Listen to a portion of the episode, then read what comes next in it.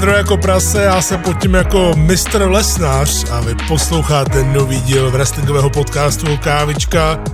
Zdraví vás Michal Petrgál, moji milí dobří přátelé.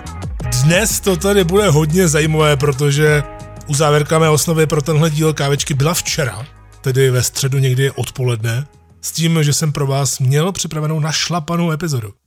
No a pak večer přišla obrovská bomba po uzávěrce, kterou můžeme s klidem nazvat už teďka černá středa ve wrestlingu, jelikož co pět minut přicházely nové a nové zprávy o propuštěných z WWE.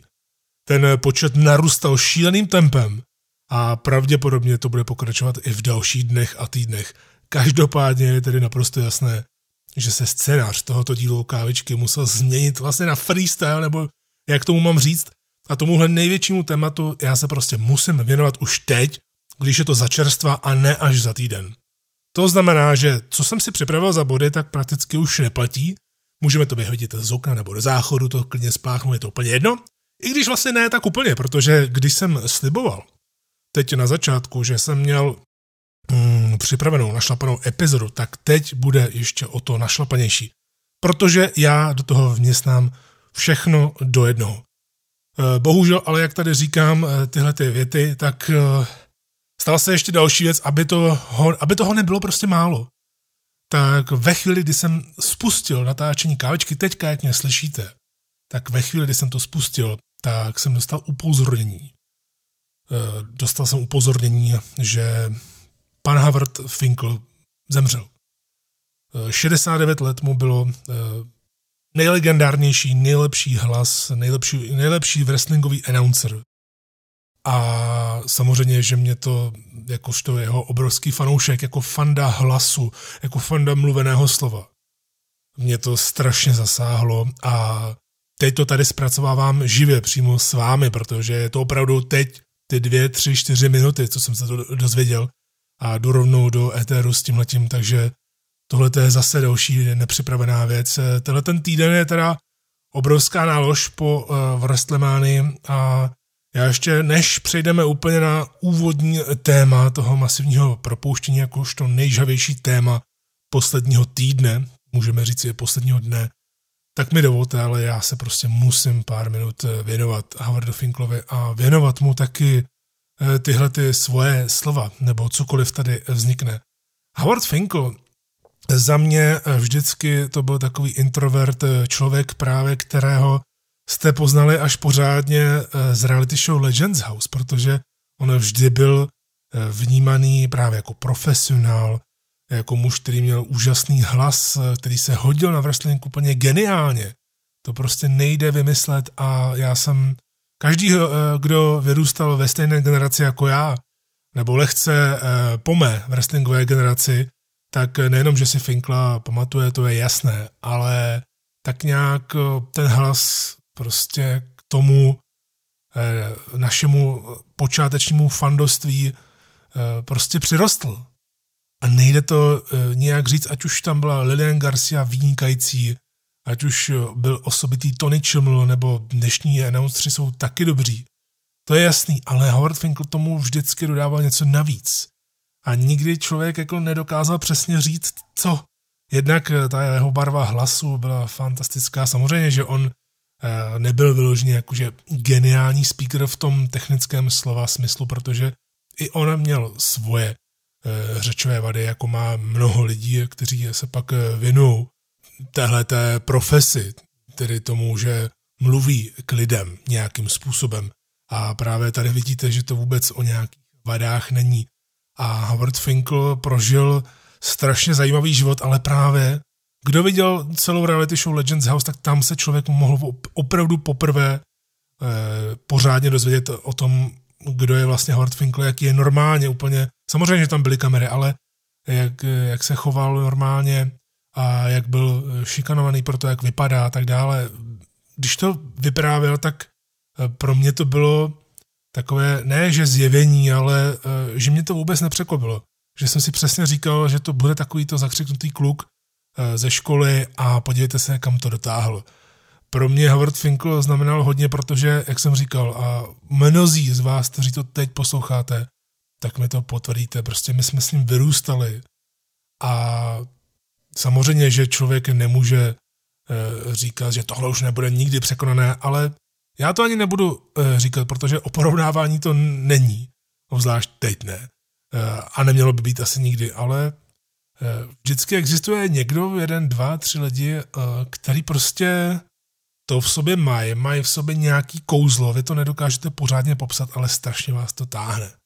A tohle to já jsem měl s Howardem Finklem stejně jako uh, jsem byl napojený, byť ne právě živě, protože jsem tu dobu nezažil, ale při tom zpětným uh, procházení wrestlingové historie mě prostě zůstal v hlavě komentár, nebo zůstalo mě v hlavě komentátorské duo Gorilla Monsoon a Body, uh, uh, Gorilla Monsoon a Bobby the Brain.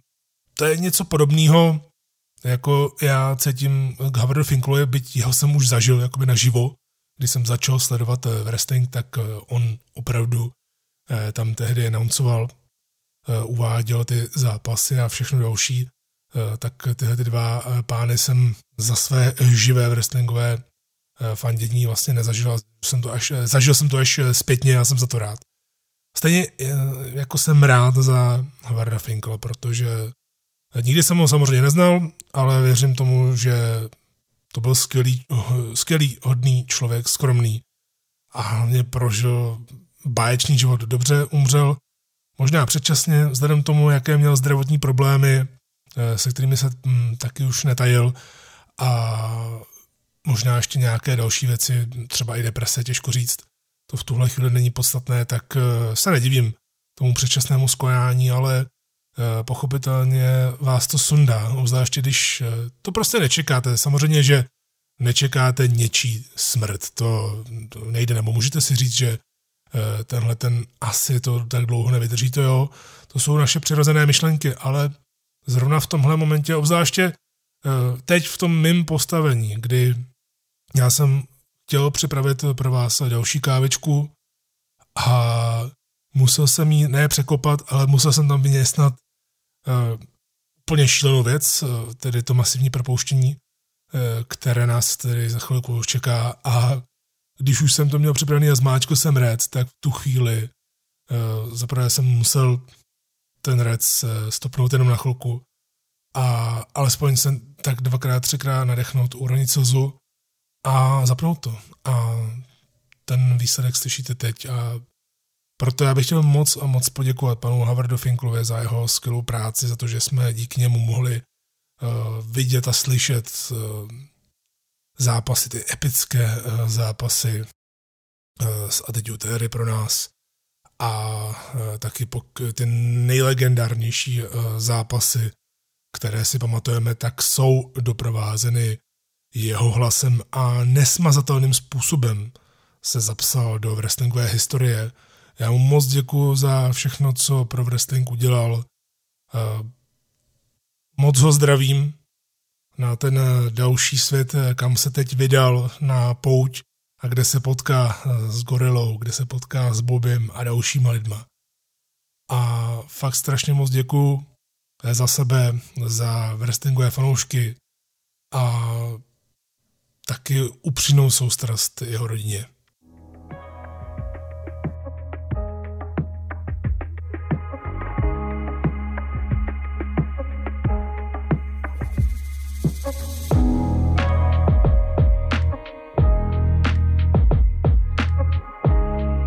No, je potřeba se pořádně uh, nadechnout a taky zhluboka vydechnout a věřím, že za těch pár desítek vteřin Eh, jste i vy vzdali hold tomuto skvělému jménu, které odešlo na věčnost a které nás eh, provázelo řadu let a zaslouží si absolutorium za všechno, co udělal. Jedno po druhém. Eh, z jednoho freestylu můžeme jít rovnou do druhého, protože dáme si rovnou to nejžavější téma, které nikdo nečekal. Není to zase až tak šokující, když si to člověk přebere v hlavě, ale je to šokující v tom, kdy to přišlo a hlavně v jakém počtu to zatím přišlo. To znamená, já jsem dokonce i v bodějáku pro tu původní kávečku, kterou jsem pro vás měl připravenou, eh, měl poznámku o revival, protože 10. dubna obletěla svět zpráva, že The Revival definitivně skončili v WWE tak, jak si přáli. Už hned eh, mají na Pro Wrestling Tees merch, mají také nová jména, Dex Harwood, nebo Hardwood, nechci ho nějak škodit, Hardwood, to by bylo spíš do nějakého porna. Eh, a Cash Wheeler, to mi přijde jako super, navíc eh, jeho příjmení je Wheeler. Klidně mohl být i Daniel, protože to je jeho jméno křestní v civilu, pokud se nepletu. V každém případě Revival to chtěli a mají to. Co mě nejvíc překvapilo na tomhle, bylo to, že jsem si myslel, že minimálně u jednoho z nich eh, bude eh, ta ochrana, ta 90-denní eh, doložka ve smlouvě, že nebude moct být využívaný. Ale není tomu tak, protože na 99%, nebo teda už teď na 100% můžou FTR nebo Shader Machine, nevím, jak se budou teď jmenovat, možná asi opravdu FTR, jak to vypadá podle té složky na Pro Wrestling Tees, tak eh, na 100% tedy můžou eh, Dawson Wilder nebo Harwood a Wheeler teď eh, prakticky jít kamkoliv.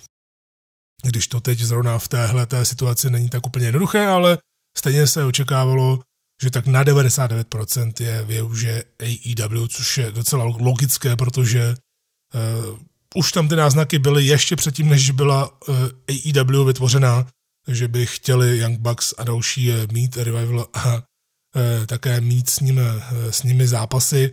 No a hlavně se to také hodí k tomu, že co AEW umí zatím úplně nejlépe, je rozhodně tech týmová divize, protože tam opravdu jsou tech týmy jako vínko a jich tam hodně, takže se dá na tom pracovat.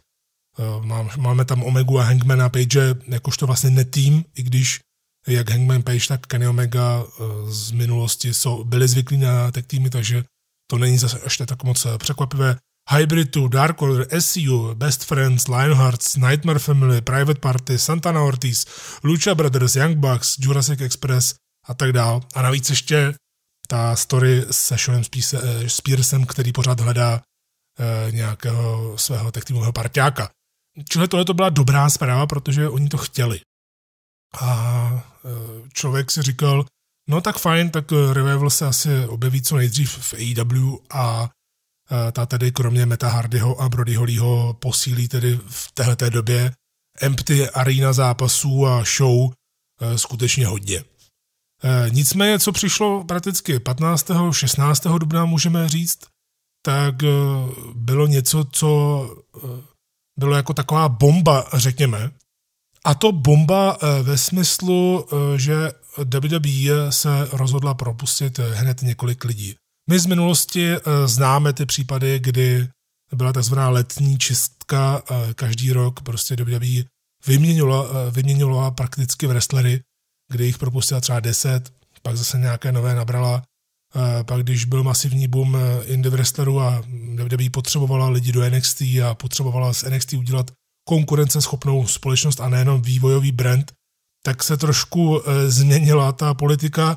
No a poté, co AEW e, vyšla ven, poté, co New Japan posílala a zamířila i trochu na západ, takže byla takovou hrozbou pro WWE, tak to propušťování, e, ta, ta čistka už nebyla taková jako dřív, prakticky nebyla už žádná, několik let.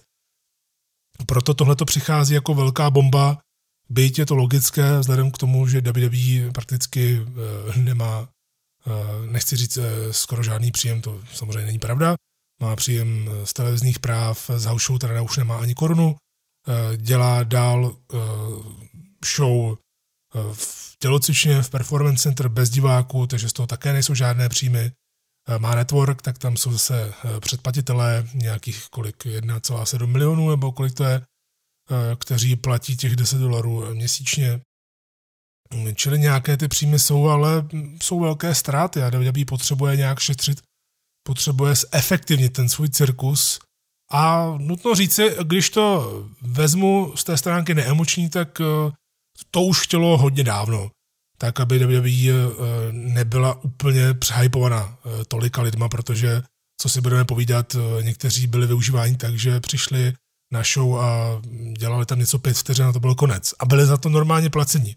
Byť samozřejmě uh, ti jobeři nebo pomocníci a tak dále, tak mají trochu jiný plat, ale všichni mají ve smlouvách nějakou, ono se to říká v angličtině downside v kontraktu, což prakticky znamená nějakou paušální částku, kterou dostávají vždycky, ať už zápasí nebo nezápasí, ale je to nějaké to minimum.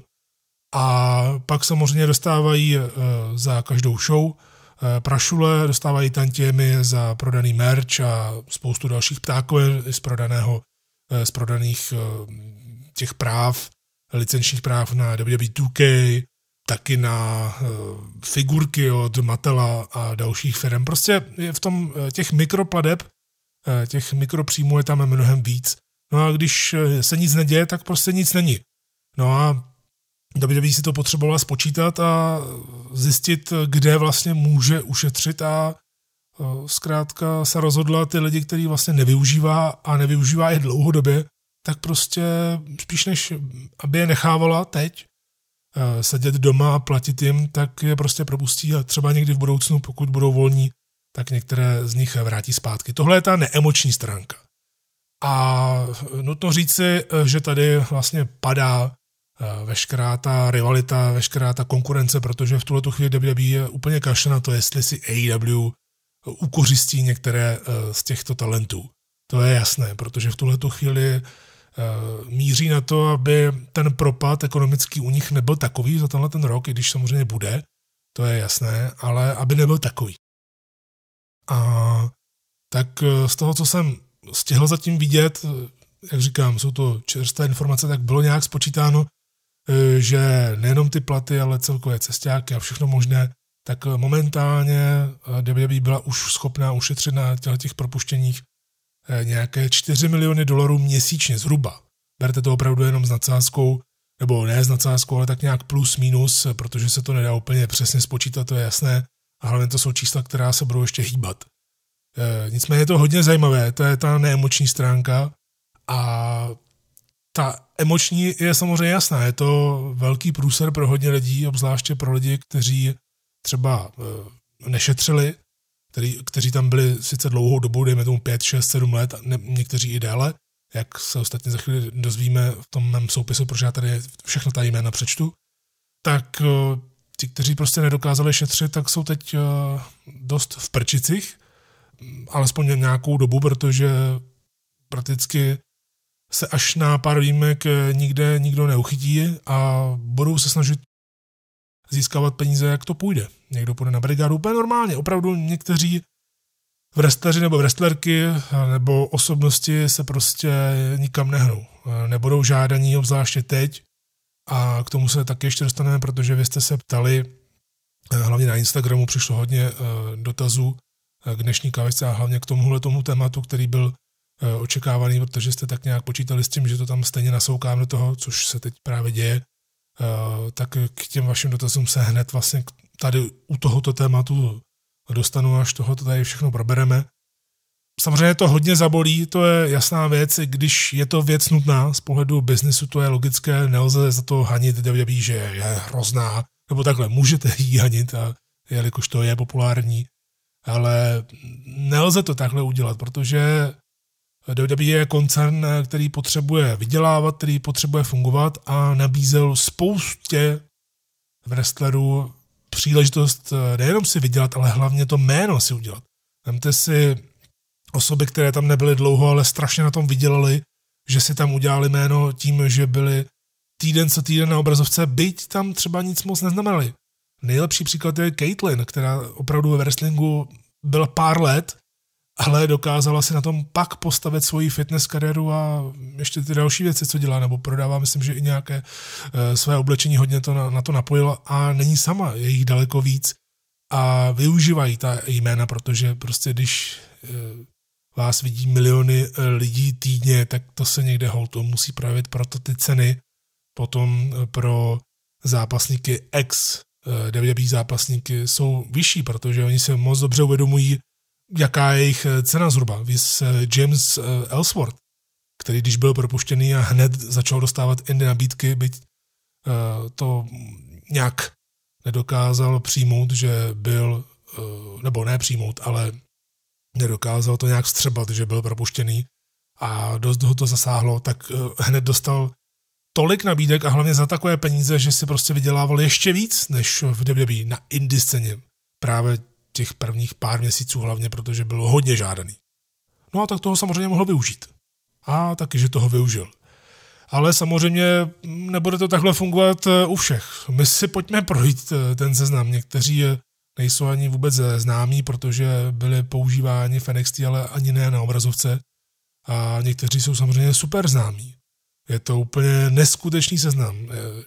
41 lidí v době natáčení kávečky. Věřím tomu, že až to dotočím a podívám se na web, než začnu kávečku připravovat na vydání, na publikaci, takže ještě nějaká další jména eh, přibudu a tomu se nesměl, jenom je to opravdu eh, šílená eh, záležitost, která teď nastala. Ne nutně super negativní, to ne, ale chci se tady tím probrat a v podstatě se k něčemu dostat. Takže v kolonce v restaři byly propuštěni tyto, tyto Alisa Marino, Danmata, MJ Jenkins, Deona Poráco, která teď prodala minulý týden na New Jacks, Alexandra Jakšič, Rusev, eh, bez Lany, Lana zůstává, zatím No Way Jose, Mike a Maria Kanalisovi, eh, kteří v podstatě v WWE nebyli a dokázali eh, si zařídit prodloužení smlouvy, dobré peníze, ale prakticky nebyly využíváni. Primo a Epico po dlouhé době už nebudou spojováni s WWE. Rowan, to jsem docela i čekal, ostatně Brody Lee o tom mluvil v podcastu, ale nechtěl o tom mluvit tak, aby eh, Rovenovi eh, neuškodil a teď ví, že už je volný. Sarah Logan, to jsem zvědavý, jestli třeba eh, poputuje i její manžel z Viking Raiders taky pryč, nebo ty bude WWE si nechávat. Anderson a Gallows, takže prakticky OC se rozpadla tímhletím. EC3 Drake Maverick, který se k tomu okamžitě vyjádřil na Twitteru prostřednictvím velmi dojemného videa, velmi upřímného, prostě hned po telefonátu od Marka Karána z Talent Relations uh, nasvítil kameru, zapl jí, sedl si tam a začal o tom mluvit. A klobou dolů uh, byla to hm, pěkná řeč, velmi upřímná uh, a taky bylo vidět, jak to Drakeovi pomohlo v jeho životě tenhle ten kontrakt, eh, tohleto angažma a hodně se zviditelnil. On už byl známý jako rockstar spát, ale známý. Známý byl pro nás eh, wrestlingové fanoušky, ale samozřejmě, že WWE ho poslal, co se týče známosti, někam ještě dál a on toho pochopitelně bude moci pak za normálního stavu tady tohoto světa využít. Kurt Hawkins a Zack Ryder. Hawkins eh, mě nepřekvapuje, ten už byl předtím propuštěný, takže to znám moc dobře.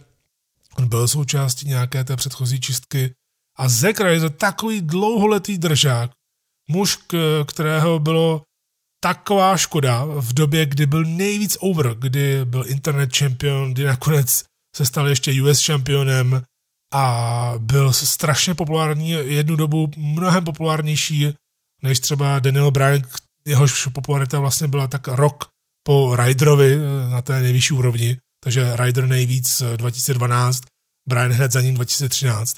Heath Slater, poslední držák ze 3MB, který také eh, je odejít a má možnost eh, se v podstatě někdy v budoucnu vrátit a úplně eh, přeměnit svoji kariéru. Taky tam vydržel hrozně dlouho, prakticky od Nexusu, takže dejme tomu přes 10 let byl spojovaný s WWE. Eric Young, taky velká škoda, že nebyl využit víc. Sanity měla rozhodně velkou šanci se prosadit v NXT, to šlapalo výborně, ale po přestupu do SmackDownu to byla bohužel taková malá katastrofa. Leo Rush, toho mi je upřímně líto, protože jednak jsem ho tady chtěl vidět naživo, protože on byl původně napsaný pro turnaj Karát, kde jsem byl na začátku března, ale nakonec ho nahradil Jeff Cobb, takže jsem si nestěžoval vůbec, ale Rush to je obrovský talent a myslím si, že se i trochu sklidnil po těch eh, dost žhavých eh, začátcích, ale ten se taky rozhodně nestratí, navíc to jméno je super a to se dá používat eh, dál, takže to bylo nějakých 22 wrestlerů, jestli jsem to dobře napočítal. Pak producenti. Kurt Angle, eh, Billy Kidman, Mike Rotunda, otec Bray Wyatta, Pat Buck, Fit Finley, zase už není na výplatní pásce WWE, Sean Daivari, Scott Armstrong, Sarah Stoch, uh, Sarah Stock, Shane Helms a Lance Storm, který byl před časem právě pozván do Performance Center jako trenér a jako producent, dokonce teď přes Twitter i nabízel pro všechny wrestlingové osoby z WWE, že mu můžou v době pandemie posílat videa se svými zápasy a on, jim to bude v soukromé zprávě nějak komentovat a navrhovat jim, co zlepšit. Takže to je Landstorm eh, z řad trenérů Serena Deep, eh, která trénovala holky Kendo Kashin a Chris Guy, neboli Ace Steel, jeden z nejlepších kamarádů CM Punka a Colta Cabány. Eh, však také je vidět hned v první řadě vedle Colta Cabány v tom bajném zápase ze Chicago roku 2011 z Money in the Bank John Cena versus CM Punk. Před týdnem jsem to viděl v rámci nějakého top 10 zápasů z éry 2010 až 2019.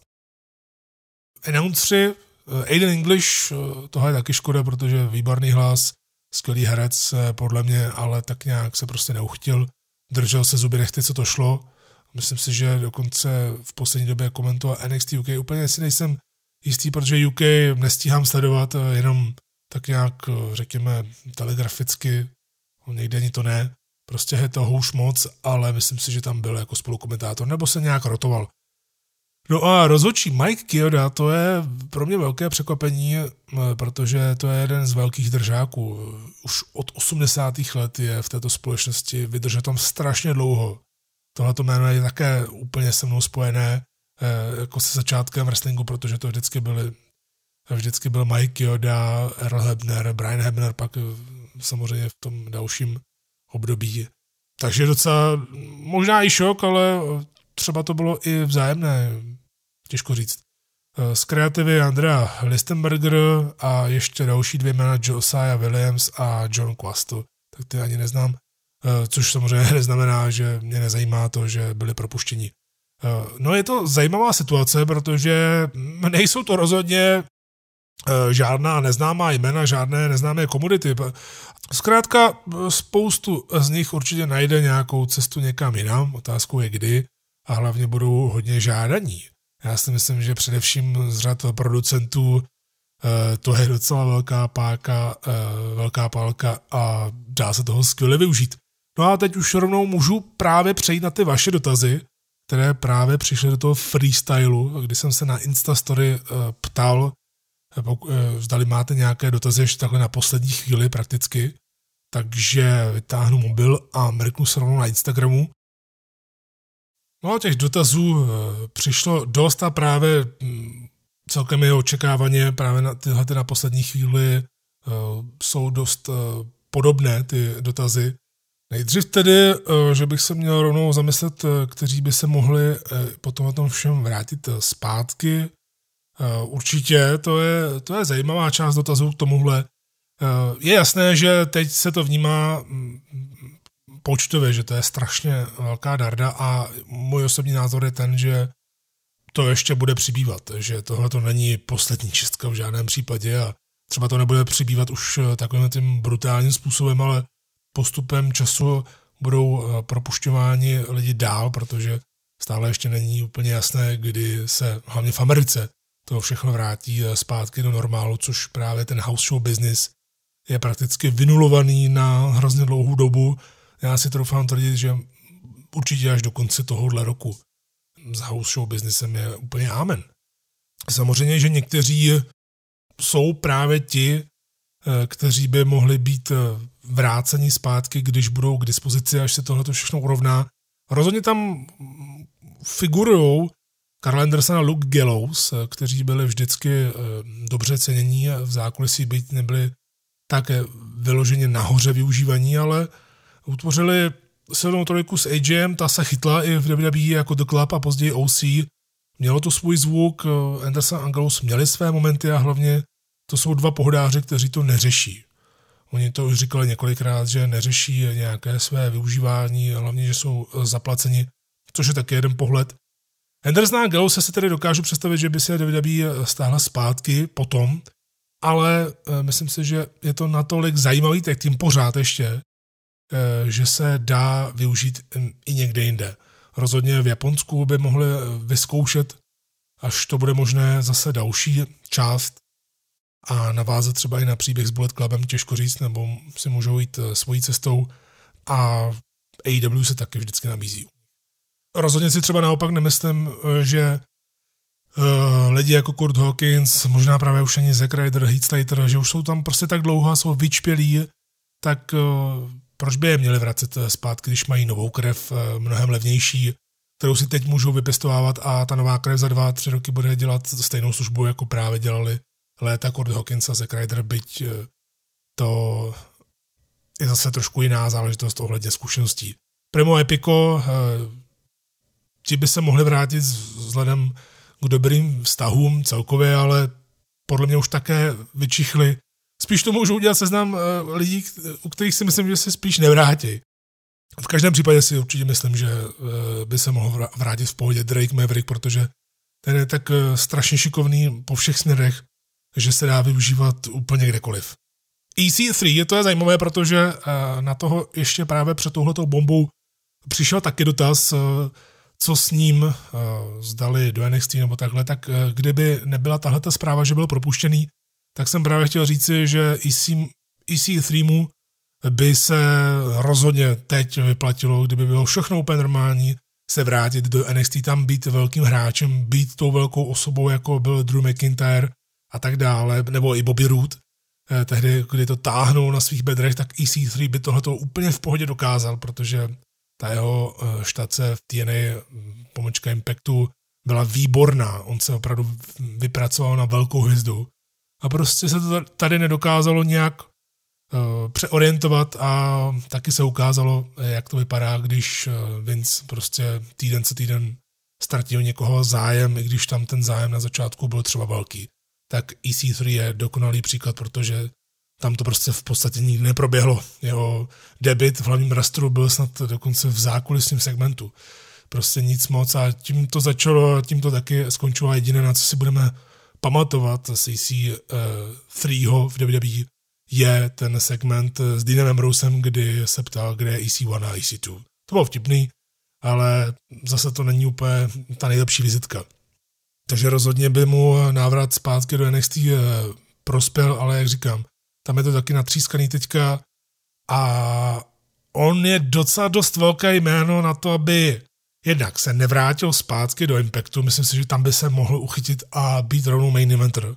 Hodil by se tam stoprocentně i za tohohle režimu, to je jasné. Uh, no a AEW, ta pochopitelně se nabízí taky, ta se nabízí ostatně pořád.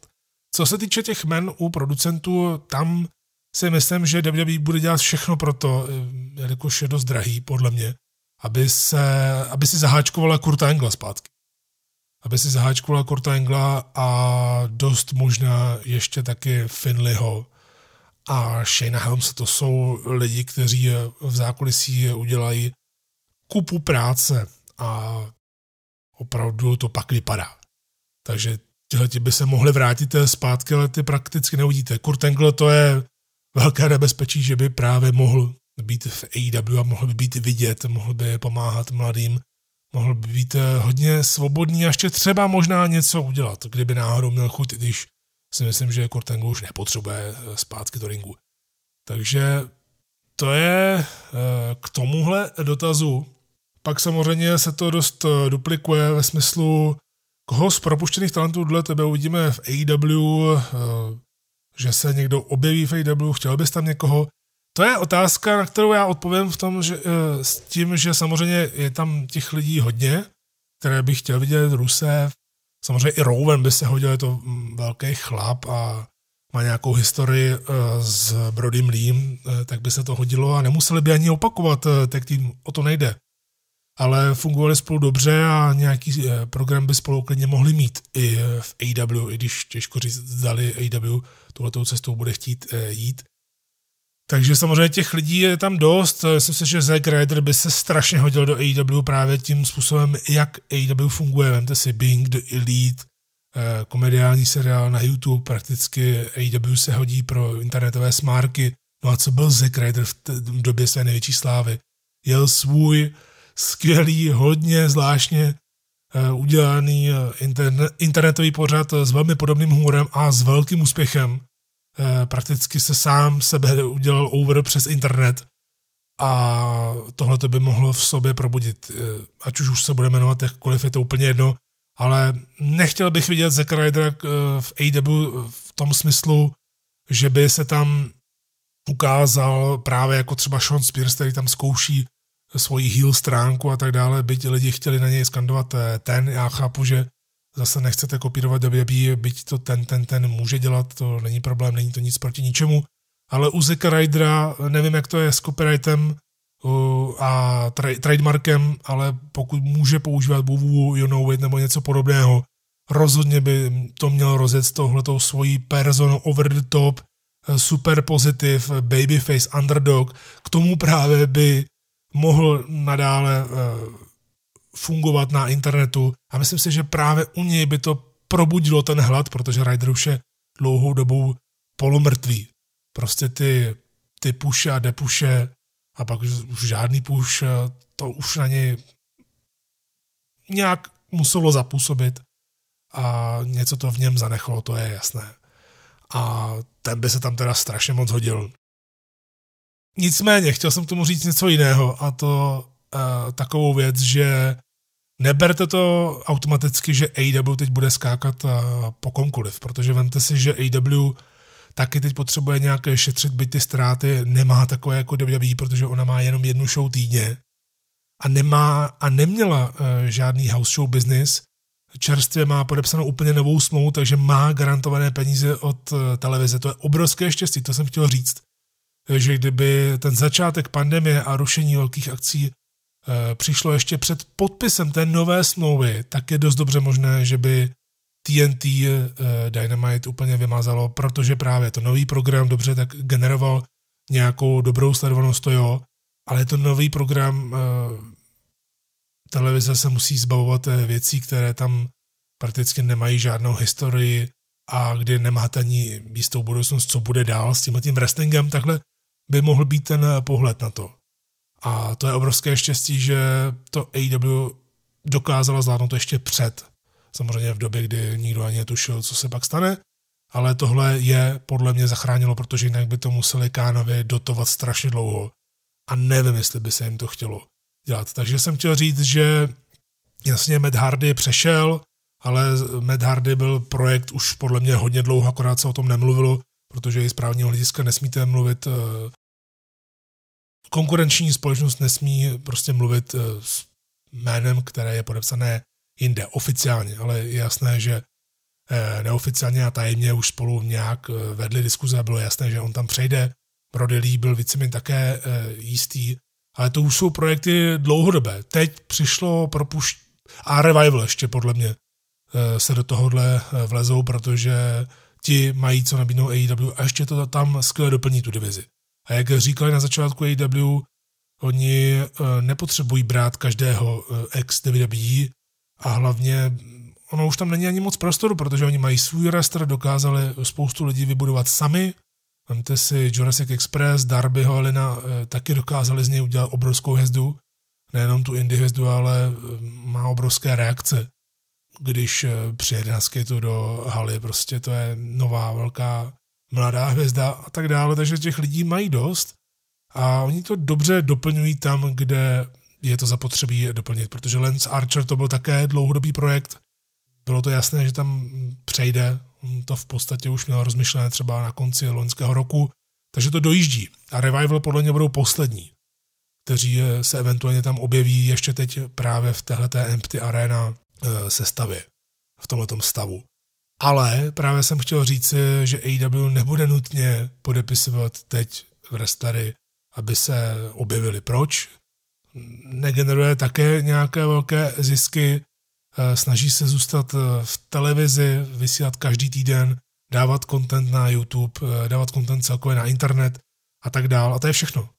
A přidělávat si starosti tím, že podepíšu třeba tady pět až deset lidí z tohohle seznamu, to mi přijde jako věc, kterou by udělal člověk, eh, který nemá ani ponětí o tom, co je účetnictví, ekonomika a celkově by neměl ponětí o tom, jak vést svůj biznis a to Tony Khan samozřejmě je skvělý biznismen, skvělý podnikatel, má to perfektně promyšlené, takže nehrozí, že by AW masivně ohlašovala, že tohle jsme podepsali, tohle jsme podepsali a tak dále, protože ona také musí utahovat opasky a vidíte, že častokrát samozřejmě i z těch zdravotních eh, hledisek a z těch opatření, ale využívá na svých televizních eh, dílech eh, i hodně neznámé lidi z lokální indie scény.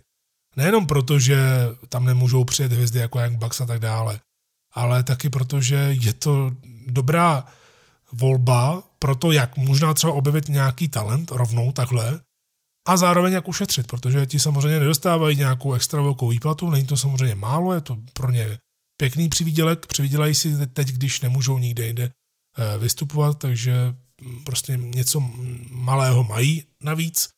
No a AW zároveň hodně ušetří. Navíc AW to není společnost, kde by byly smlouvy zaměstnanecké eh, jenom, ale z toho, co mluvili na začátku, tak dejme tomu, že tak 20-25% lidí tam má smlouvu s nějakými garantovanými penězmi a jsou v podstatě zaměstnanci, mají i zdravotní pojištění, ale nejsou v tom všichni. Další, eh, kteří mají smlouvu s AW, tak sice mají smlouvu, ale fungují na základě v podstatě eh, toho, co my tady máme jako OSVČ. Eh, takže dostávají peníze za to, že vystoupí. Není to teď automatické, to, že masivní propouštění z WWE znamená, že AEW bude teď nakupovat, i když pochopitelně z pohledu třeba Ruseva, EC3 taky, Ryder, Gallows Anderson, to by se rozhodně hodilo. No a hlavně by se to hodilo u Finleyho, který by byl další skvělý pomocník do zákulisí, protože Dean Malenko a Billy Gunn a mm, Aaron Anderson tam odvádějí výbornou práci a potřebujete mít takovéto základy. Samozřejmě, že AW není tak obrovská, že by tam potřebovala tisíc producentů, ale takové služby Kurt Angle celkově i jako postavy, byť je spojovaný hlavně s WWE a s TNA, tak mít ho tam a nějakým způsobem ho i ukázat na obrazovce, tak by to AW taky strašně pomohlo. Nože, samozřejmě tady nechceme být dvě hodiny a poslouchat moje kdákaní takovou dlouhou dobu, proto, jak jsem říkal, musel jsem změnit nějak bodáček.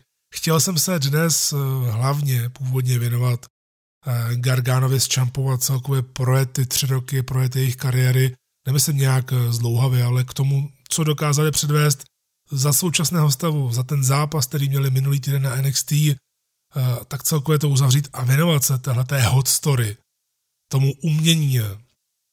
Ale vzhledem k tomu, že to teď nepodléhá času zrovna ten příběh a zabralo by mi to asi zhruba nějakých 20 minut a chtěl bych tady probírat ještě další věci, tak tuhle tu story si odsunu na pravděpodobně příští díl, pokud se zase nestane nějaká šílená bomba po uzávěrce, ale odsunu si to rozhodně to nezmizí.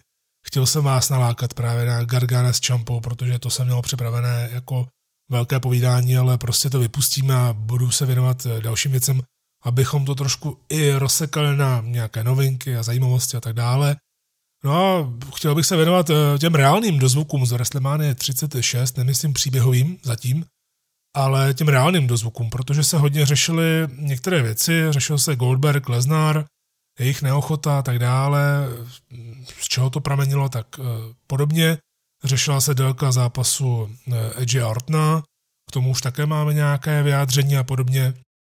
Co se týče Goldberga, tak je dobré, že vystoupil v podcastu, který se jmenuje Carcast a on mluvil o tom, jak vlastně k tomu došlo, že Roman Reigns to zrušil, jak to vypadalo, že Roman Reigns to chtěl udělat, že dokonce v podstatě natočili ten zápas s Brownem Strowmanem a ještě WWE říkala Goldbergovi eh, v době, kdy už ani nebyl v přípravě, kdy už ani nepočítal s tím, že by zápasil, tak eh, je ještě možnost, že na poslední chvíli, pár hodin před eh, vysíláním toho prvního dne, ještě dokážou natočit Goldberg a Roman Reigns, protože to by nebyl žádný problém, jelikož by ten zápas stejně trval jenom pět minut a všechno kolem toho, to nastavení, tam už ta hala stejně byla připravená, takže plus minus nějaká půl hodinka před, půl hodinka po, tak za hodinku by to bylo hotové a hned by se to samozřejmě mm, dalo do toho playlistu a zařadilo. Takže se to ještě plánovalo, jenomže oni říkali Goldbergovi, že udělají tohle, eh, tak on už pak přestal trénovat a začal eh, žrát, začal žrát junk food a podobně a už prostě prý splnil ten svůj druhý zápas letošního roku, co měl ve smlouvě a tím padla už nepočítal ani, že bude využívaný, tak si hrozně vážil toho, že Roman Reigns do toho chtěl jít na, na poslední chvíli a že klobou dolů před ním. V každém případě naprosto chápal jeho důvody, eh, proč Roman Reigns eh, to chtěl zrušit a sám, sám takhle reálně vyjádřil do podcastu, že vůbec ani nepochopil, proč na začátku eh, se investovali peníze a čas do tohohle, toho, do tohohle toho sporu, když vůbec nebylo ani jisté, že k tomu zápasu nakonec dojde. Což ale zase se tak nedá říct, protože my víme, že Roman Reigns v podstatě vystoupil hnedka po Arábii eh, nastoupil na Goldberga ještě před lidma a vyzval ho, ještě nebylo jasné, jak to vlastně bude, takže zase tohle bych neházal na Triko Deviabí, eh, že rozjížděla Angle, rozjížděla feud, který ani nebyla schopná dokončit. On samozřejmě chtěl to dodělat, chtěl třeba i počkat na Romana, to taky chápu, ale rozhodně v tom není zase nějaká eh, zlá krev. Myslím si, že Goldberg by tedy, jak jsem říkal v recenzi eh, v Restlemanie v poslední kávisce, tak mi přišel takový hrozně líný, eh, a nechci říct líný, ale celkově takový nezaujatý. Což jako se nedivím, když jste zvyklí zápasit před lidma a teď máte prohrát titul vlastně nikde před nikým, i když pro všechny jsou úplně stejné podmínky. Takže aspoň to hází nějaké nové světlo, taky eh, kolem mě prolítly nějaký nesmyslný eh, spekulace, které ani nebyly vůbec potvrzeny nikde na zdrojích, kde já čerpám informace, se to ani neobjevilo, že by Goldberg nějak zuřil v zákulisí a že tam se nějaká, nějaká i bitka s Vincem, což když jsem takhle poprvé někde zaslech a jenom jsem viděl ten odkaz na zdroj, tak mě to hrozně pobavilo. Samozřejmě, že tam mohly být nějaké ostřejší diskuze, co s tím dál dělat, to jo, ale to, co bylo napsáno a řečeno a pak to nebylo ani potvrzeno, tak to byla hloupost. Lesnar prostě prodal Drewa McIntyra, dlouho neuvidíme a Drew McIntyre bude pokračovat dál. Ten druhý reálný dozvuk z WrestleMania je hlavně Edge Orton, protože on to byl super zápas. Samozřejmě jsou na to dva pohledy. Eh, ten první pohled je psychologie, protože to byl takový ten old school zápas, kde hodně věcí se domluvá až přímo na místě, což je právě ta novinka, kterou Edge taky rozradil, že jelikož měli to s Ortem prý naplánované, protože si volali, psali a tak dále, nápady, jelikož eh, i pochopitelně, jak nemáte žádné uh, diváky a celkově, jak je tam ticho, tak o to víc jsou slyšet dohady, takže se muselo i změnit uh, připravování na ty zápasy. Že se muselo uh, začít méně mluvit nebo nějak ještě méně viditelně. No a Edge a Orton měli spoustu věcí eh, prý připravených a pak přišli natáčet eh, ten zápas do Performance Centra a zjistili, že spoustu z těch připravovaných věcí ani nejde provést z nějakého důvodu. Takže Edge to v podstatě ten jejich zápas nazval tak, že 40 minut se domlouvali vlastně jenom na místě, že jeli totální freestyle, což prakticky bylo, dává to teďka smysl, eh, dává to logiku, protože já jsem si v jednu chvíli říkal, když byli v tom skladu, a jak tam tak nějak zápasili, nezápasili, tak eh, občas se kolem sebe i dívali, že vypadali, že nevědí, co ještě mají použít. Já jsem to vlastně říkal i v té recenzi, že to vypadalo eh, místy, že tápají, nebo že teď třeba se nějak budou domlouvat, co dál, tak teď už to dává smysl. Co se týče délky, tak samozřejmě je to delší než normálně, obzvláště při téhleté době, zvláštní době, ale Edge prozradil jednu zajímavou věc, která samozřejmě ve mně taky hodně rezonovala. A sice říkal, že mu Brett Hart volal sám od sebe a říkal mu, že ten zápas přímo miloval, protože vypadal jako bitka. To jsem právě chtěl říct, já mám rád na wrestlingu, když nejenom, že simuluje ten fighting, o čemž vlastně wrestling je, nejenom o přívízích, ale je to simulace hračky. Ale právě když to nevypadá jako přílišná choreografie, ale když je tam v tom když je tam v tom i ten fight. A to já mám taky rád, v tomhle tom mám hodně společného právě s Brettem Hartem a Edge v podstatě dodal, že už nic jiného ho nezajímá, protože když vám zavolá Bret Hart a pochválí vám váš zápas, tak už se nemusíte starat o to, že někde na internetu se řeší, že to bylo příliš dlouhé. Jo, na mě to bylo příliš dlouhé, já jsem se díval, ne, že příliš dlouhé, že bych ten zápas zhanil. To ne. Ale dlouhý v tom smyslu, že člověk se na to dívá živě a v rámci té poloviny, dejme tomu toho 18. té 18. minuty, už člověk přestával vnímat a dokonce i, i za cenu toho, že něco neuvidí z toho zápasu, tak si šel třeba uvařit další kafe, když to sledujeme my takhle eh, v noci. Eh, což mě pak ukazuje to, že zas až tak kaptivující to není. Zas až tak eh, přikotvující na sedačku ten zápas nebyl, abych si nemohl nechat ujít ani vteřinu. Takhle jsem to chtěl i vysvětlit, ale jinak samozřejmě Edge Orton patří v rámci toho sporu a pak i toho zápasu k totální špičce, protože to bylo něco, na co budeme vzpomínat stejně jako na Boneyard match a stejně jako na Firefly Fun House match. Nejlepší to zápas pro vyslovování, když máte někde mluvit. Tohle se naučit, tyjo, to je jak výjmenovaná, výjmenovaná slova po jsem pokadili tohle. Tak řešilo se to dost, co vlastně znamenal každý ten segment v rámci toho zápasu, v zápasu. A vy jste k tomu i psali, eh, že jste to pochopili třeba i trošku jinak než já, že když tam si mluvil o tom, eh, to bylo ještě před diváky, ne, vlastně nebylo, pardon, to bylo první promo už bez diváků, eh, tak tam mluvil, že ukončení existence nejpřehapovanější, nejpřecenější a tak dále hvězdy, že to ukončí. To, co měl už ukončit před šesti eh, lety.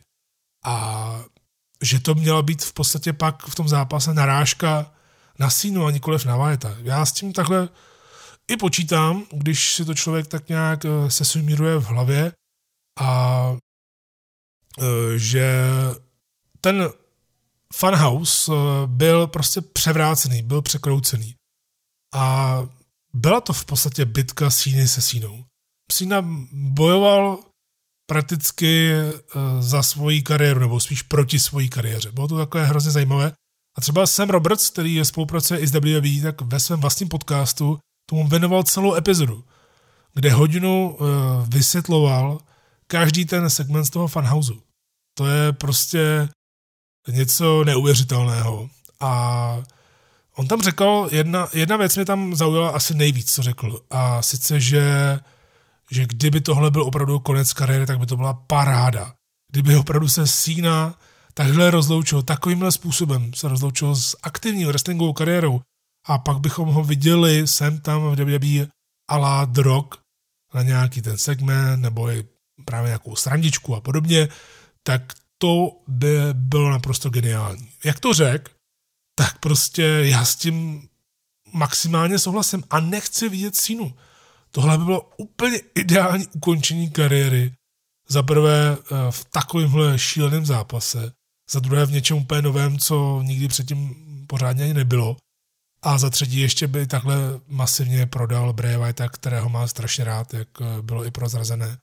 A proto taky spolu fungovali výborně a proto taky spoustu těch nápadů, které tam Wyatt měl, tak Sina nejenom, že s nimi souhlasil, ale podle mě to ještě víc vyhrotil, aby by vypadal ještě více jako on, jako dement. To se mi hrozně líbí. Pokud máte čas, můžete si pustit sama Roberta a jeho podcast eh, a hodinu si tam nechat eh, vymluvit díru do hlavy, podobně jako tady u mě. a pokud vás to zajímá do detailu, je to strašně zajímavý si to poslechnout a celkově si tak říct, eh, kdyby tohle byl konec, tak i tímhle, nejenom tímhle. Ale i tímhle by se John Cena zapsal do wrestlingové historie a mě by to vůbec nevadilo. Kdyby takhle Cena skončil kariéru, tak by to bylo úplně fantastické. Ale nesměl by se už nikde ukázat nějakou dobu, hrozně dlouhou dobu. Ale zase na druhou stranu, když jsem se tak nad tím zamyslel a viděl jsem tam sínu v plném gíru Alá Hogan NWO, protože na to byla i narážka, že vlastně nikdy nechtěl heel turnovat. Prakticky už od té doby, co předtím byl heel jako rapper, pak šel na face a od té doby už je vlastně jenom face. Tak eh, to byla zase jedna z narážek. Eh, to bylo i docela pochopitelné z toho a tak dál. A tak jsem si říkal, tyjo, kdyby se Sina vrátil eh, a byl by opravdu NW 2020. Jací tři lidé ideálně, včetně Síny, by do toho NW prostoru do současné doby, ne s nějakým odkazem nostalgickým na Hola Neše, Hogena a podobně, ale do téhleté současné doby, jak by to fungovalo. Žádné srovnávání s Bullet Clubem a takhle. Prostě NW style. A tak jsem si říkal tři jména. Eh, John Cena samozřejmě, ten by tam musel být jako ten velký eh, šok. To, co opravdu nečekáte, že opravdu bude a že to bude myšleno vážně. Chris Jericho a CM Punk. Tahle ta trojice. Tuhle tu trojici bych klidně chtěl vidět. A má to dobrý důvod, eh, já to hned vysvětlím. Cena samozřejmě jako absolutní šok, to by povýšilo minimálně na první týdny uh, tu zvědavost lidí o tenhle ten jakoby produkt novej, když by to nebyl nový produkt. Jericho, protože dokáže úplně všechno, to je jedna věc, ale hlavně by se zase dokázal nějakým způsobem reinventovat a pro něj by to byla i taková uh, retroinspekce nebo retrospekce zpátky do minulosti, protože on NW nesnášel, když tam byl v WCW, jelikož věděl, že vlastně cruiserweighti se prakticky nikam nedostanou. Že jejich strop je ten titul, skvělé zápasy, ale pak už vejš to nejde, protože tam okupují místa eh, NW. A on o tom hovořil otevřeně, že prostě je tehdy nesnášeli. Takže kdyby on se tam objevil eh, ve frakci, kterou dříve nesnášel a dělal podobné věci jako tehdy oni, když samozřejmě by se to nesmělo duplikovat, to by pak nebylo ono, tak by to bylo docela zajímavý. A CM Punk by právě způsobil další šok, protože on by se takhle vrátil do toho wrestlingu. Takhle by se po x letech, kdy lidi chtějí, aby se vrátil do wrestlingu, tak by se vrátil jako cool heel guy vedle člověka, eh, na kterém si v podstatě postavil svoji největší kariéru v WWE na Sínovi a vedle člověka, se kterým měl spor a chtěli ho oba mít úplně jinak, včetně tetování eh, v přímém přenosu a podobně a možná ho třeba i někde dostanou. Kdo ví, když jsme teď viděli Jericho Moxley, potom co jsme viděli Jericho Ambrose, tak eh, proč bychom nemohli vidět třeba Jericho Punk na půdě AW, ale to už úplně fantazíruju. Každopádně tahle ta trojice by dokázala způsobit, dle mého názoru, obrovské halo. Minimálně na první týdny a nechat to bukovat jednoho člověka, ideálně Paula Heymana, který by měl nějakou koncepci na půl roku, na rok a snažil by se to držet opravdu co nejvíc hot. Myslím si, že by to byla úplná paráda, tahle ta trojice by k sobě sedla, protože všichni tři právě o to jde, že všichni tři umí mluvit. U dvou by se nečekalo, u jednoho by se nečekalo, že se vrátil, a u druhého by se nečekalo, že by tohle to vlastně už na sklonku své kariéry udělal. Třeba to právě i tak znamenalo, že to byl konec kariéry Jonasiny jako toho babyface, neustále never give up a tak dále a vrátí se prostě jako mnohem víc edgy, těžko říct, ale hlavně on už se nikdy nevrátí, on už se nikdy nevrátí na full time, to ne. Ale kdyby se vrátil takhle na nějakou chvilku a pomohl tady něco takového rozjet, jo, to byla pecka.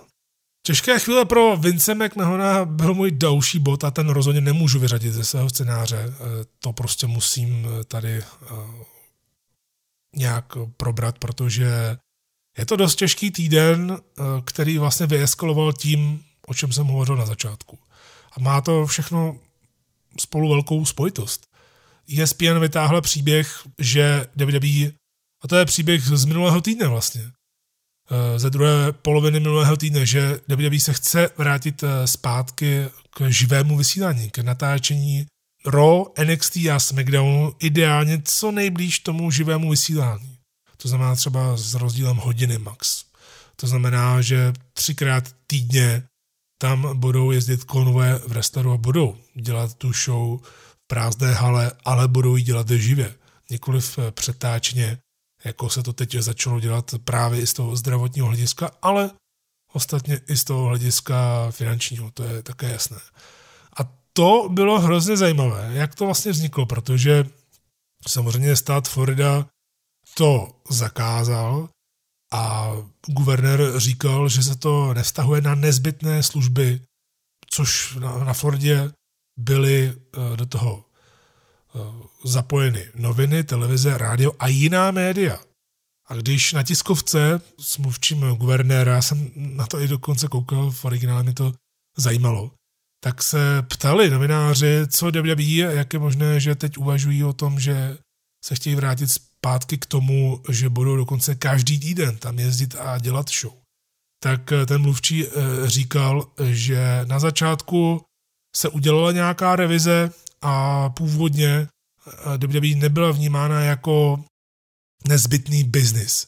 Ale prý po konverzaci s kanceláří guvernéra tak nakonec to bylo přehodnoceno a WWE je vnímaná jako nezbytný biznis, jako nezbytné médium a proto jim bylo umožněno znovu otevřít.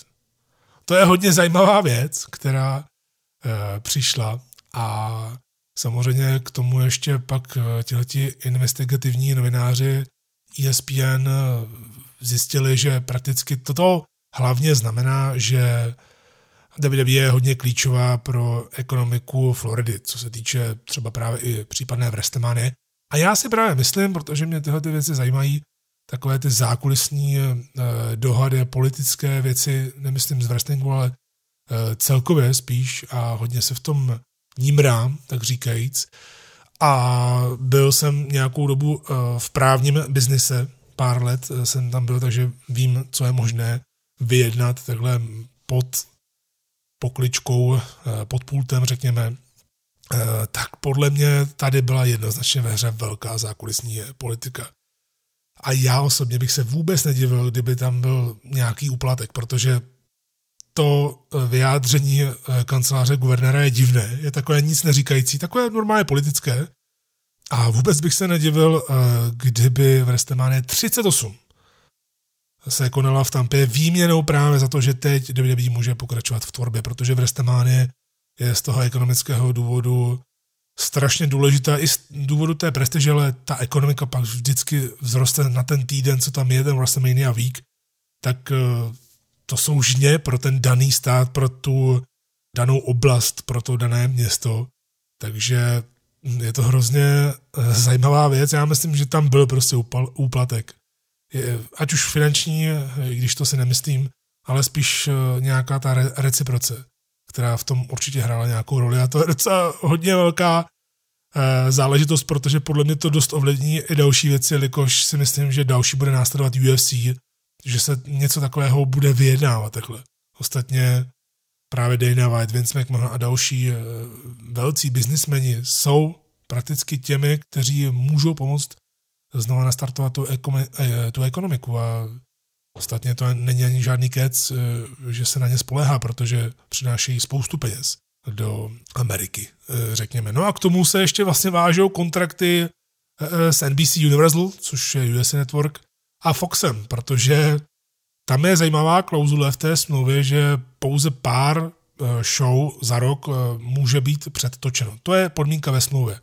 A to si myslím, že je další důvod, proč WWE hrozně trvá na tom, eh, aby jela teď živě, protože se reálně asi bojí, že kdyby takhle porušili tuhle tu podmínku zrovna v té smlouvě, tak by Fox nebo NBC Universal v rámci teď šetření, i když WWE je pro ně obrovský biznis, jelikož jim eh, dodává velkou sledovanost, vždycky to patří eh, k top toho daného kanálu a tak se není čemu divit, že to tolik stojí, i když na tom Foxu to byl neskutečný randal za tu miliardu, nebo kolik to bylo, eh, ten SmackDown.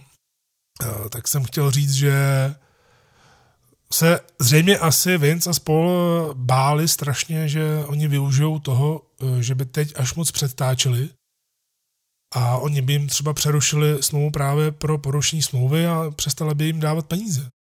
Což teda vzhledem k tomu, že WWE hodně obzvlášť teď, bazíruje právě na těch eh, televizních právech, na těch peněz, eh, na těch penězích eh, z televizních práv, tak by to byla obrovská rána, kdyby tohle to skončilo. Samozřejmě je to nelogické, protože proč by se toho Fox a USA Network zbavoval, když má produkt od WWE, proč by Fox dával v rámci WrestleMania Weeku asi tak 30 hodin kontentu z WWE, včetně starých WrestleMania a mělo to výbornou sledovanost na, na ESPN WrestleMania je 32 snad 800 tisíc sledovanost v rámci premiéry. To je na takhle starou WrestleMania strašně dobré číslo v televizi. Čili jsou tam zajímavé věci, plus k tomu ještě tam byl pozitivní test eh, na koronavirus. Eh, nebylo řečeno, kdo eh, byl pozitivně testován a je to celkem logické, že to nebylo řečeno, protože pak by vznikla ještě větší hysterie. Každopádně já pořád jsem v té skupině lidí, že mě jednak nevadí. Takhle, já jsem rád, že pokračuje wrestling v prázdné hale, zvykl jsem se na to, baví mě to, rád to sledu a samozřejmě rád sledu k tomu ještě historii, kterou si pouštím eh, každý týden pravidelně, k tomu i normálně, ještě před eh, touhletou situací. Zároveň mi prostě nevadí, že WWE chce vysílat živě a je to pořád a jenom na rozhodnutí těchto těch nezávislých kontraktorů, což jsou v podstatě wrestleri WWE. Oni nemusí. Oni se samozřejmě bojí, že když nenastoupí a nemají takový důvod jako Roman Reigns z leukemie, tak eh, že budou vyhozeni za to, že nebudou tam chtít uh, vystupovat. Ale tomuhle já třeba moc nevěřím. Možná tam nějaký nátlak na určité osoby je, ale určitě ne na všechny. A nemyslím si, uh, že by wrestleri nechtěli pracovat, spíš naopak. Oni chtějí tvořit a vím to i s ohledem na indie wrestlery až na pár výjimek, kteří to i vyloženě řekli. Leoraš, řekl to i Sammy Callahan, že dokud bude pandemie, že nestoupí do ringu a tak podobně tak to jsou podle mě výjimky, ale hodně lidí i v rámci těch, se kterými jsem se bavil, prostě by do toho vlétli hned a hned by zápasili. Jednak právě z těch finančních důvodů, pak právě z toho důvodu, že se chtějí zabavit. No a pak samozřejmě i z důvodu, že chtějí bavit nás, fanoušky na dálku. To není žádný jenom nějaký eh, laciný trik, jak si získat eh, příznivce. Prostě oni to takhle mají v sobě a když budou chtít pokračovat dál, tak proč ne? A já pořád v tom nevidím nic eh, špatného. Jelikož Bůh ví, s čím se přijde právě za rok, až se takhle ta celá situace na světě bude hodně analyzovat. Každopádně k tomu těžkému týdnu Vince McMahona se hodně váže to, že skončila ještě XFL. Nejprve tedy přerušila sezonu, což je logické, a pak podle jednoho reportu se uváděl, že liga se už nevrátí, no a nakonec to bylo oficiální, protože XFL vyhlásila bankrot. Oni tam byly obrovské ztráty, já vím, že Vince, eh, aby to rozjel, tak vlastně vytvořil úplně separátní společnost Alpha, Alpha Entertainment, která to měla zaštiťovat a on to vlastně zafinancoval prostřednictvím téhleté společnosti, eh, společnosti tím, že prodal téměř 300 milionů eh, dolarů ve svých akcích, tak aby to pomohlo nastartovat. Takže Vince McMahon tam přišel o obrovské peníze a nejenom on, ale i další.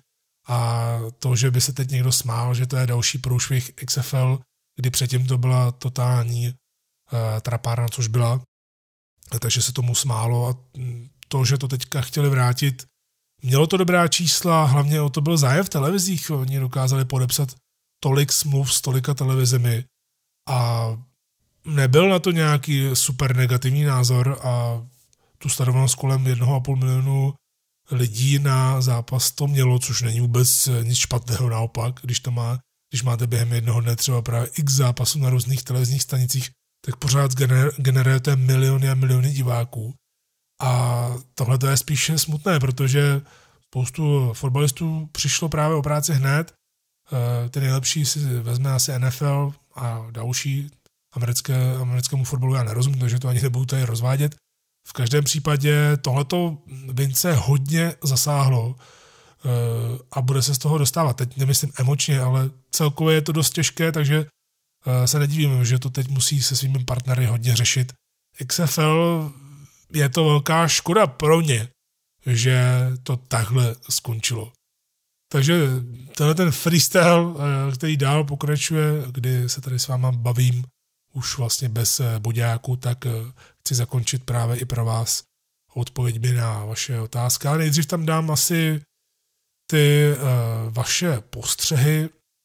Tak tady bylo třeba, že vím, že v Restemánie v posledních letech nebývá o nějakých top pětihvězdičkových zápasech, ale když člověk pozná wrestlingové schopnosti Briana a Zayna, tak při pohledu na jejich zápas se mu chce brečet a zvracet zároveň Toto měl být po zápasnické stránce suverénní showstealer celé VM36, ale byl to odpad. A druhá věc, říkal si, že zápas Charlotte versus Ripley ti hodně věcí připomínal. A víš, co připomínal mě po zvukové stránce nějaké sadomaso hardcore porno. Obě to uh, s těma zvukama v prázdný hale totálně přeháněli. Uh, co se týče Briana se Zaynem, tak já jsem ani nemyslel dopředu, že by to měl být showstealer. To ostatně mohl klidně být i Cesaro Gulak, čistě jenom z technického, z technického hlediska, i když byl mm, v podstatě tam dodaný nějaký kov na poslední chvíli, ale to je právě ono, že ten element toho, kam eh, byly ty charaktery vybudovány a teď ještě, že nemají možnost se nějak dál vyvíjet, protože nejsou reakce diváků, tak tomu hodně uškodilo. Byť já jsem si osobně myslel, že právě Zane a Brian budou schopni bez diváků úplně v pohodě zápasit a budou předvádět eh, velkou parádu. Ale nestalo se tak, byl to ne, že odpad, ale zápas, na který si nikdo už nespomene. Což ale není zase žádná tragédie. No a co se týče toho porna se Charlotte a Ripley, naopak mně se to prostě líbilo, jak řvali. To, nemyslím si, že by to přeháněli, protože oni takhle v wrestleri řvou úplně normálně, když tam jsou diváci, akorát to není tak eh, moc slyšet. A na indie scéně je to úplně běžná věc, že se dodávají tomu zvukové efekty hodně. Eh, kdo kdy byl na naší akci AOV, tak ví, eh, kteří wrestleri dokážou dělat hodně velké halo jenom svým hlasem právě při těch jednotlivých chvatech a je to hrozně důležité.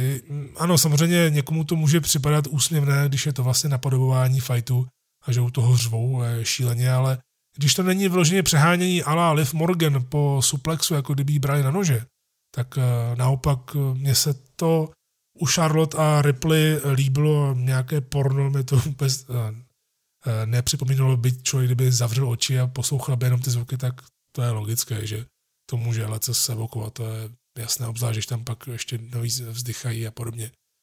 A další postřeh, já vidím největší problém v WWE je v jakémsi adorování legend, které jdou na, úrok, na, na úrok současnosti a hlavně budoucnosti Taker, Goldberg, Austin Michaels a že to dnes působí na diváka tak, že eh, by dokázali bez ohledu na věk eh, s kýmkoliv z rastru udělat eh, krátký proces, což je zlé a ohledně Goldberga, kdyby měl třeba 15-minutový zápas s Ridlem, že by se to mohlo udělat jako příběh, že to prostě nezvládne, protože má jen dva chaty, dva chvaty, eh, nemá na to plíce, nemá na to fyzickou kondici a tak dále. Já si myslím, že AW nám ukazuje to, jak eh, by se legendy měly používat. Eh, použití Arna Andersona, použití, použití DDPho, použití Bretta Harta jako představení titulu, tohle to je, si myslím, správné používání, protože dáte tu nostalgii, ukážete tu legendu, taky ukážete, že ještě něco umí a že by se s ní nemělo házet někam do koše, ale zároveň taky, že není, uh, že nemá uh, super schopnosti, takže já dávám za vzor určitě AEW. No a pak otázky od vás. Jsou tady dvě otázky od dvou různých lidí ohledně Atoma. To je docela zajímavé, že to takhle přišlo eh, od dvou lidí eh, různě. Každopádně první otázka je, co se stalo s Atomem a ta druhá, eh, jste v kontaktu s Atomem v této krizové situaci, přece jste kamarádi už dlouho. Tak jako Atom jako člověk Tomáš Brichta, jak se jmenuje oficiálně, tak normálně žije dál, akorát se stáhl z Facebooku úplně, není tam, má vlastně jenom stránku Tomáš Brichta, trenér, nebo jak se to jmenuje a jenom na Instagramu a telefonní číslo na něj mají jenom ti nejbližší. Atom jako Atom postava, tak eh, kdo byl na poslední akci Upside Down, tak eh, tam vlastně vystupoval neoficiálně, protože je pod suspendací za neprofesionální chování. Co se týče Atoma v AOE, tak já určitě pro něj budu mít eh, nějakou nabídku, která bude, nebo byla by prospěšná pro víc stran, jak pro něj, tak pro AOV, ale o tom s ním teď jednat ani nechci a ani nebudu, protože to se stane až ve chvíli, kdy AOV bude mít na 100% volnou cestu k další akci, tak teprve pak se bude řešit, co dál, co se dá nabídnout zajímavého pro toho či onoho wrestlera. No a zdali jsme nějak v kontaktu, jo, dokonce jsme se i viděli uh, někde po půlnoci, uh, nějaké věci jsme si předávali a mluvili jsme spolu, jsme nějakým způsobem spolu uh, v kontaktu, Eh, co se týče našeho kamarádství, tak eh, to už vlastně bylo tak nějak vysvětlováno, vys, vysvětlováno že už to není dávno to, co dřív. Ostatně to si lidi mohli i projít vlastně na internetu v loňském roce. V každém případě na sebe nemůžeme zapomenout, protože my se známe. No, ty bláho, jak to je dlouho? Hmm, možná 16-17 let a to prostě nejde samozřejmě zapomenout, ale že bychom byli nějak jako extra víc v kontaktu kvůli téhle té krizové situaci, to se říct nedá. Ale viděli jsme se jednou na pár minut, takže tomu asi tohle. Eh, další dotaz. Jak to celé skončilo s týmem Vízem? Svého času byl na turné v Německu víc over než Cezaro Šemus a celý ženský raster dohromady. Taky si v jedné kávisce eh, říkal, že o něm víš něco, co nechceš prozrazovat protože to byla důvěrná novinářská informace. Dnes se tedy po těch všech letech ptám, co to bylo. Snad si vzpomeneš, děkuji za odpověď. No, ahoj Kubo, zdravím tě. Eh, díky za tuhleto otázku. Překvapil jsi mě, protože já si pamatuju na to, že jsem to právě říkal, že o tom nemůžu mluvit, protože jsem se dozvěděl určité věci a já tohleto ctím za nějakou cenu breaking news a podobně vůbec u mě nepřichází v úvahu.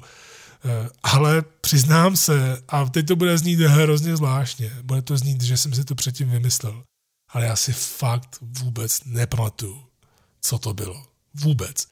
Ale dal jsme brouka do hlavy, protože já si tady tuhle tu otázku tvojí tady nechám někde v nějakém svém uh, notýsku uh, internetovém nebo počítačovém a nechám se to tady zvýrazněné.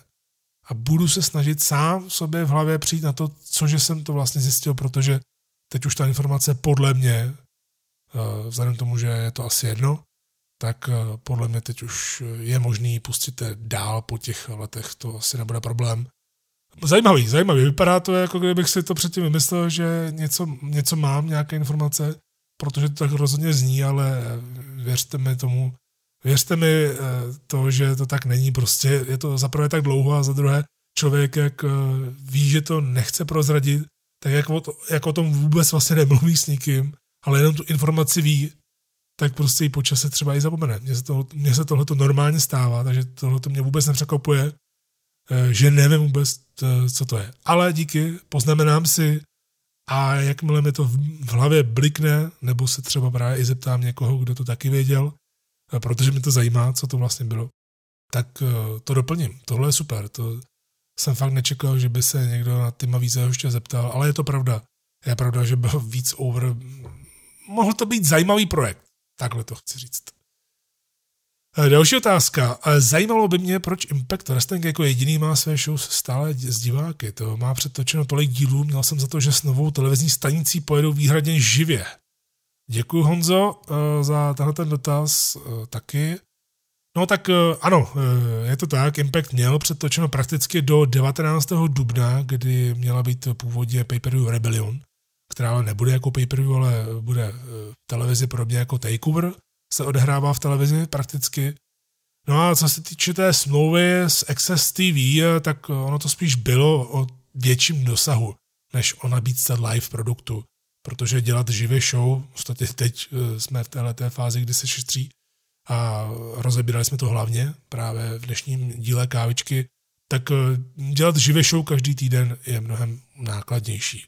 A Rovičta už zrušila všechno až do konce května, to samé prakticky New Japan Wrestling, New Japan Pro Wrestling a ty nebudou vyrábět nic nového, takže spíše krmí uh, své streamy něčím, co by mohlo zajímat lidi a těch věcí oni mají hodně.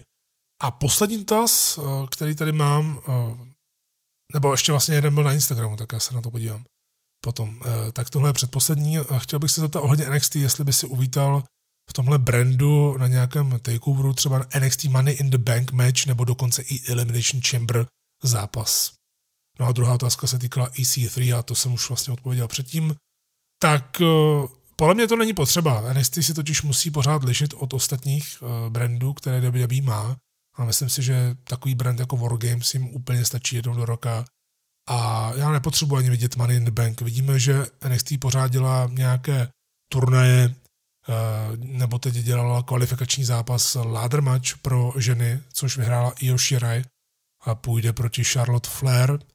Takže myslím si, že tohle to stačí a NXT je spíš taková serovější a Viděli jsme, že i Steel Cage mače moc nevyužívá. A myslím si, že je to fajn, protože se tím fakt odlišuje. Tak a teď ještě ten Instagram. Kterou indie hvězdu by si strašně přál mít na své AOV akci, kterou by si mohl finančně dovolit? Dobrý dotaz, díky za něj. Eh, mám rád dotazy ohledně promoterství a co můžu, tak odpovím. Samozřejmě tohle je věc, která je taková, eh, že se na ní dá odpovědět, ale ne úplně konkrétně, protože samozřejmě ta jména nám tam lítají. Máme jak eh, nesmyslný seznam, tedy seznam těch lidí, které prostě nemůžeme získat, ale chtěli bychom je. A tím nemyslím samozřejmě třeba právě jako tyhle ty propuštěné Rusev a podobně. A pak máme seznam reálných lidí, na které dokonce máme kontakt přes náš kontakt a to je vždycky nejlepší, protože eh, domluvíte dobré podmínky. A můžu říct určitě jedno jméno, o kterém se hodně debatovalo, zdali u nás bude nebo nebude, eh, tak řeknu Zack Saber Jr. Eh, někdy rok zpátky. Ne, že by se vedly nějaké diskuze, ale ta možnost tam byla ho třeba někdy do budoucna v AOE eh, přivést lidem a podobně. Chtěl jsem říct alespoň nějaké jedno jméno, abyste se mi neříkali, že tady tajnůstkařím, ale pochopitelně logicky nechci prozrazovat dál, protože je to i součást překvapení. Ten wrestling je o překvapení a my si potřebujeme uchovat ty věci u sebe tak, aby se to nerozlezlo a podobně. A hlavně já nechci právě, jak už jsem říkal předtím, AOV koncipovat tak, že bude založená na eh, dvou, třech, čtyřech velkých indie hvězdách, které budou pobírat velké peníze a přijde na to eh, reálně naprosto logicky už i podle průzkumu plus minus 5-10 eh, lidí úplně stejně jako když chodí na ten náš AOV eh, produkt, kde se snažíme budovat si i svoje lidi, tím nemyslím úplně svoje z nějaké naší akademie, ale prostě lidi, kterým jsme tady dali šanci, oni se chytli a my jsme je začali tady budovat. Tak tenhle ten postup eh, se mi zdá mnohem sympatičnější a, a chci v něm pokračovat dál, protože AOV tím pádem je i trošku eh, ne jedinečná, ale liší se od ostatních eh, zahraničních společností, takže tady máme i jiné zápasy, máme tady kombinaci různých jmen, které jinde nemůžou mít právě, třeba zase v Maďarsku nemůžou mít tuhle skupinu lidí, Eh, v některé části Německa zase nemůžou mít třeba tyhle ty Maďary a tak podobně. A my jsme takhle nějak tak uprostřed a já to kombinu a baví mě to, baví mě, že eh, se do popředí dostaly některé eh, talenty, o kterých nikdo předtím ani neslyšel, třeba dva, dva tři roky zpátky. Takže tahle ta cesta je mi mnohem sympatičtější, ale samozřejmě to koření, to občasné koření nějakými velkými jmény eh, samozřejmě také chceme dělat. Jakmile ta situace je stabilizovaná, víme, že si to jako AV můžeme dovolit, abychom eh, neskrachovali, abychom nebyli vyloženě brutálně v mínusu, že už to nebude úplně únosné, tak eh, samozřejmě to taky chceme dál plánovat. Bude to samozřejmě záležet na počtu akcí, na to, zdali bude otevřena ta naše škola, o které jsem už mluvil ve druhém díle kávičky ohledně Eh, situace AOV, ohledně momentální situace AOV a budoucnosti. Eh, a samozřejmě, když lidi budou právě chodit v nějakém eh, tom počtu a ten se tak nějak bude, nebo takhle nebude se snižovat, nějak buď zůstane na stejné hodnotě, nebo se to bude postupně zvyšovat, bude dobrý prodej merče a tak dále, tak to pak můžeme považovat za takovou tu stabilizovanou situaci pro naši firmu, řekněme, pro naši organizaci a můžeme pak dělat další kejkle. Já se na to samozřejmě těším a uvidíme, co nám přinese ještě tenhle ten rok a taky příští. Eh, co se týče těch velkých men, tak eh, já jsem byl rád, že jsme sem dokázali dostat alfu female, to bylo velmi těžké tehdy. A jsem rád, že jsme dokázali na pravidelnou spolupráci pak ještě ukotvit Bad Bones, který se pak nakonec ještě stal naším druhým šampionem AOE, protože Bad Bones je velké jméno eh, pro lidi, kteří samozřejmě sledují třeba indie wrestling typu právě Progress, eh, ICW a v Americe pak PWG a tak, uh, tak možná tolik třeba ne, ale uh, Bad Bones je velké jméno a jsem hrozně rád, že ho máme v AOV a že ho budeme mít ještě nějakou dobu. To je právě na té spolupráci skvělé, že nejenom, že teď je naším šampionem, ale že můžeme s ním počítat na dlouhodobou spolupráci, což je super. To je vždycky, to vždycky eh, promotor rád vidí, když může s někým počítat na víc než jednu akci. Takže eh, to už jsem vyčerpal úplně všechno. Dámy a pánové, omlouvám se za ten eh, emotivní začátek s Howardem Finklem, ale prostě jsem to ze sebe zaprvé musel dostat a cítil jsem nutnou potřebu o Finkovi něco říct, i přesto, že to už opravdu bylo za ne 5 minut 12, ale za vteřinu a 12, co se týče natáčení. A taky jsem rád, že jsme tuhle tu kávičku mohli udělat eh, trošku jinou, než jsem eh, plánoval, ale ty věci, které jsem plánoval, tak určitě udělám v dalších dílech kávičky to stoprocentně, protože Gardano Champa eh, si nemůžu nechat ujít a zase další věci, které mě ještě mezi tím napadly.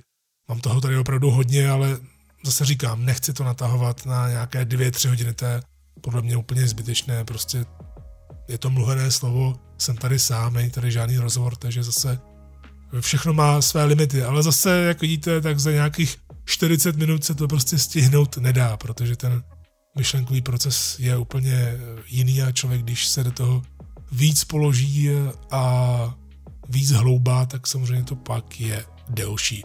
Ale doufám, že jste si dnešní díl dnešní eh, lehce freestyleový díl kávičky užili.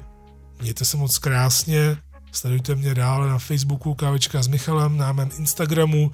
Eh, kávička už je teď na více portálech, je to na Podbínu samozřejmě Spotify, iTunes, Google Podcasts a teď už eh, vydávám to rovnou i na YouTube. Všechno najednou vyjde během vlastně pěti vteřin vyjde všechno najednou na všech platformách tak abyste si mohli vybrat vy tu svoji nejoblíbenější a aby se kávečka dokázala dostat do nejvíce domů. aby vám chutnala i nadále, abyste ji mohli eh, s radostí sdílet, aby naše posluchačská obec eh, byla také nějak stabilizovaná, anebo aby třeba i mírně rostla. Takže mějte se moc krásně, přeju vám eh, nádherný zbytek týdne a opět se budu těšit brzy na slyšenou. Káva s vámi.